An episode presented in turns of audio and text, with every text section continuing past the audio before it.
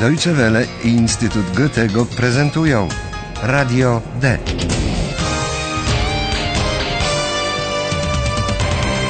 Kurs niemieckiego dla początkujących. Autor Herat Meise.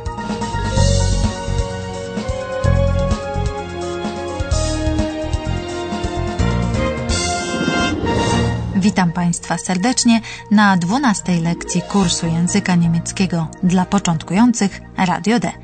Nasza dzisiejsza lekcja będzie nietypowa.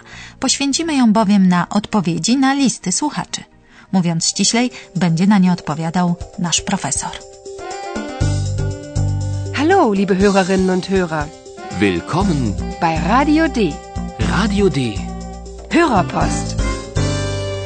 Możemy zaczynać, panie profesorze? Świetnie. Oto pierwsze pytanie. Pewna słuchaczka pyta, kiedy w Niemczech zwracamy się do kogoś du, ty, a kiedy używamy oficjalnej formy grzecznościowej sie, odpowiadającej polskiemu pan, pani i w liczbie mnogiej państwu. To bardzo ciekawe pytanie. Ciekawe także dlatego, że wielu Niemców też ma z tym problemy. Poruszoną przez panią sprawę wyjaśnimy sobie na przykładach. Proszę posłuchać teraz dwóch różnych zdań i wyłowić w nich uchem formy sie i du. Was machen Sie hier? Was machst du hier? A teraz odtworzymy Państwu dwa fragmenty scenek z jednej z poprzednich lekcji.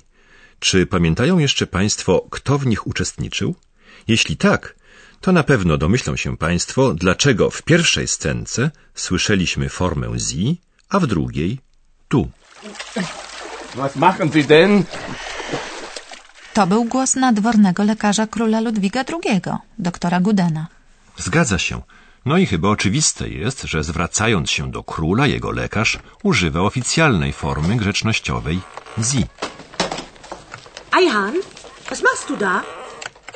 A to była Józefina, ciekawa co Ajhan jeszcze robi w redakcji o tak późnej porze. Zgadza się. Józefiny i Ajhan są młodzi, dobrze się znają i mają ze sobą wiele do czynienia na co dzień. Dlatego też zwracają się do siebie na ty, du. Posłuchajmy dwóch kolejnych przykładów. Entschuldigung. Entschuldigung. Wer sind Sie? König Ludwig.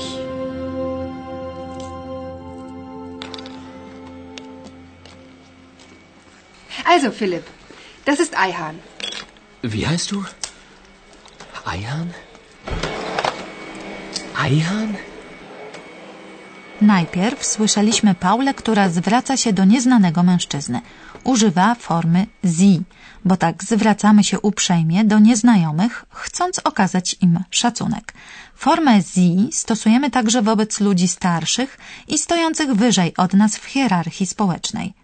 W drugim przykładzie Paula przedstawiła Filipa Ajhanowi. Paula zwracała się do kolegi, mówiąc o innym koledze. Wśród kolegów i przyjaciół, a także w rodzinie używamy na ogół formy du, czyli ty. Tego nie można generalizować. Wielu ludzi, którzy skądinąd dobrze się znają, często pozostaje ze sobą na pan, pani, zaś młodzi ludzie, nawet jeśli nie zostali sobie oficjalnie przedstawieni, od razu przechodzą na ty. Moja rada jest taka: uprzejmości nigdy za wiele. Na początek zawsze warto użyć formy sie. W ten sposób nic nie ryzykujemy, a przejść na ty zawsze jeszcze zdążymy. Kiedy od razu zwrócimy się do kogoś na ty, du, możemy narazić się na zarzut, że jesteśmy natrętni. To bardzo dobra rada, bo z reguły szybko wyczujemy, która forma lepiej odpowiada drugiej stronie sie czy du.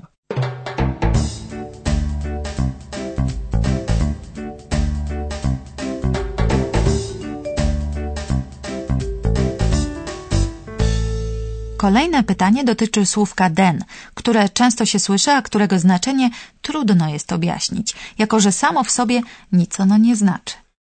Wer bist du denn? Was machen Sie denn? Na pewno zrozumieli Państwo oba pytania. W obu pojawia się partykuła tonująca den. Jest jednak między nimi pewna różnica. W pierwszym akcent pada na słowo ty, tu i znaczy ono tyle co a co ty tutaj robisz. W drugim natomiast akcentujemy nie osobę, tylko czynność. Pytanie to brzmi zatem, co pan, pani robi? Posłuchajmy obu pytań jeszcze raz. Wer bist du? Przy pomocy partykuły tonującej den możemy podkreślić naszą ciekawość lub zdziwienie. W pierwszym przykładzie Filip pyta komputer kompu, kim właściwie jest. Możemy je przetłumaczyć jako a kimże ty jesteś. Słówko den wyraża w nim zaciekawienie Filipa rolą kompu w redakcji. Wer bist du denn? Ich bin Kompu. Przy pomocy den możemy lepiej wyrazić nasze uczucia. Na przykład dać wyraz zaskoczeniu lub przerażeniu, tak jak w tym przykładzie. Was machen Sie denn? Lekarz przyboczny króla Ludwiga jest zaskoczony i przerażony tym, co monarcha robi. Jak pamiętamy, król niespodziewanie wszedł do wody i doktor Guden krzyczy: Cóż wasza wysokość robi? Stać, stać! Was machen Sie denn? Halt! Halt! Partykuła tonująca den nie zmienia zasadniczo treści wypowiedzi, tylko nadaje im zabarwienie uczuciowe mówiącego. Wzmacnia wypowiedź lub przeciwnie ją osłabia. No ale skoro den nie zmienia sensu wypowiedzi, to dlaczego tyle aż o niej mówimy naszym słuchaczom? Bardzo trafna uwaga. Z den czy też bez den i tak zrozumiemy o co chodzi w zdaniu. No cóż, wyjaśniamy rolę tego słówka, bo w potocznej Niemczyźnie występuje bardzo często i dobrze jest wiedzieć, że podkreśla uczucia osoby mówiącej, lepiej oddaje jej nastrój, wzmacnia lub osłabia jej wypowiedź, no i, co też warto wiedzieć, zdania z den lepiej po prostu brzmią, są gładsze, są bardziej potoczyste niż bez tej partykuły. Kto ją stosuje, ten dowodzi, że dobrze opanował niemiecki. Posłuchajmy kolejnych przykładów. Ist denn das? Ein Tisch, liebe Sissi?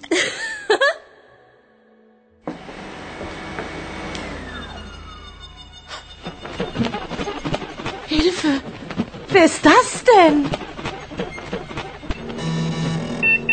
Eulalia. Czy oprócz den występują jeszcze w języku niemieckim także jakieś inne partykuły? Oczywiście. Na przykład partykuła doch.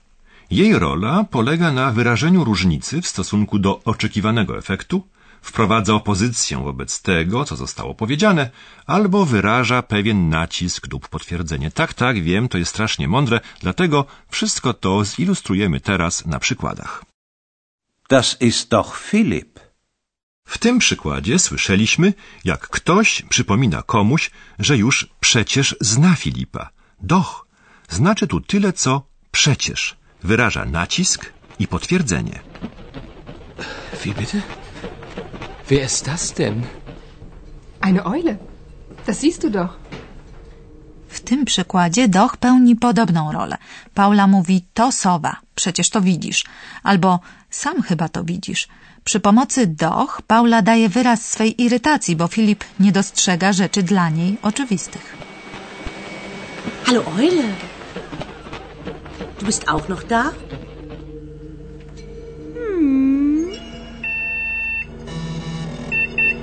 Das ist eine Eule, aber sie heißt Eulalia. Das weißt du doch. W tym przykładzie Kompu przypomniał Józefinę, że przecież zna już imię sowy. Dlatego powiedział, przecież już to wiesz, zamiast to już wiesz. A teraz na zakończenie powiemy sobie krótko o brzydkim, ale ważnym słowie właściwie. Eigentlich. Wo ist Philipp? Wo ist eigentlich Philipp? Przecież właściwie nie jest żadnym brzydkim wyrazem. Dlaczego pan tak źle o nim mówi? Nie mówię o nim źle, tylko wskazuję na wyjątkowo paskudny charakter tego niewinnego z pozoru słowa. Słowa, które zasadniczo zmienia charakter wypowiedzi. Ale najlepiej będzie, jeśli wyjaśnimy to sobie na przykładzie. Jak, pani zdaniem, należy ocenić pytanie Ajhana, gdzie przebywa Filip z dodatkiem słowa właściwie? Czy Ajhan chce dowiedzieć się, gdzie Filip w tej chwili przebywa? Czy też stawia mu całkiem poważny zarzut, że nie ma go w tej chwili w redakcji? Wo ist eigentlich Philipp? In München. Nein. Im Stau. Philipp ist im Stau. Moim zdaniem Ajhan, pytając, a gdzie właściwie jest Filip, oskarża go o niewywiązywanie się w należyty sposób z jego obowiązków w redakcji. A może nawet, mówiąc bardzo brzydko, podkłada mu świnie. A widzi pani, trzeba zatem bardzo uważać, używając słowa eigentlich, bo może ono zabrzmieć groźnie.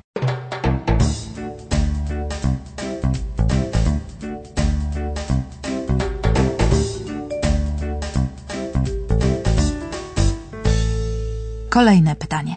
Jeden ze słuchaczy pyta, kiedy używamy przeczenia nicht, a kiedy nichts. Pozwoli pani, że tym razem nie wyjaśnię tego na przykładzie, tylko zacznę odpowiedź od dobrej rady dla słuchaczy. Otóż oba te słowa brzmią bardzo podobnie i dlatego łatwo je ze sobą pomylić. A jak można tego uniknąć? Pamiętając stale, że nicht to po polsku nie, a nichts znaczy nic.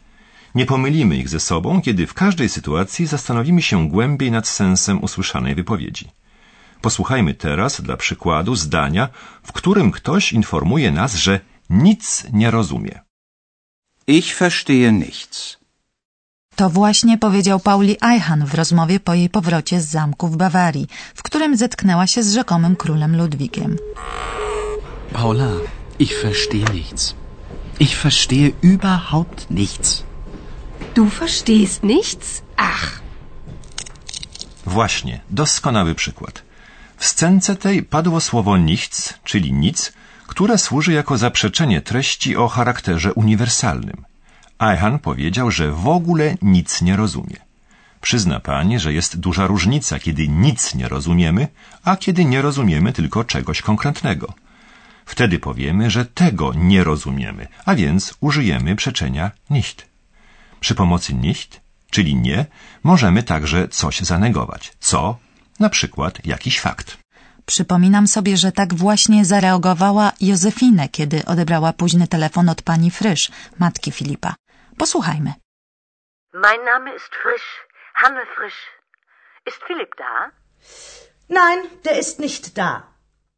Jak słyszeliśmy, na pytanie matki Filipa, czy jej syn jest jeszcze w redakcji, Józefina odpowiedziała nie, tu go nie ma. Użyła wtedy przeczenia nicht.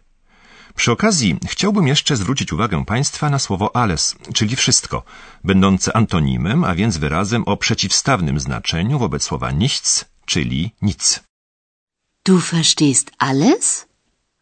Tak właśnie powiedziała zaskoczona Józefinę, kiedy zorientowała się, że mądra sowa Eulalia wszystko rozumie. Entschuldigung, du verstehst alles? Jak widzimy, alles oraz nichts odnoszą się w sensie pozytywnym lub negatywnym do treści ogólnych. Nieco żartobliwie mógłbym powiedzieć, że można je pogodzić ze sobą przy pomocy zwrotu nie wszystko, czyli nicht alles. Tak jak uczyniła to Eulalia, kiedy powiedziała, że choć jest bardzo mądra, to jednak nie wszystko wie. Posłuchajmy. Eulalia. Eulalia. Woher kommt dein Name? Ich bin klug und weise. Aber ich weiß nicht alles. Panie profesorze, grozi nam niestety przekroczenie czasu audycji. Musimy zatem skończyć odpowiadać na listę. Dziękuję serdecznie za Pana uwagi. A ja dziękuję Państwu za ciekawe pytania. W następnej lekcji będziemy towarzyszyć Pauli i Filipowi, którzy stanęli przed kolejną zagadką. Do usłyszenia. liebe Hörerinnen und Hörer, bis zum nächsten Mal.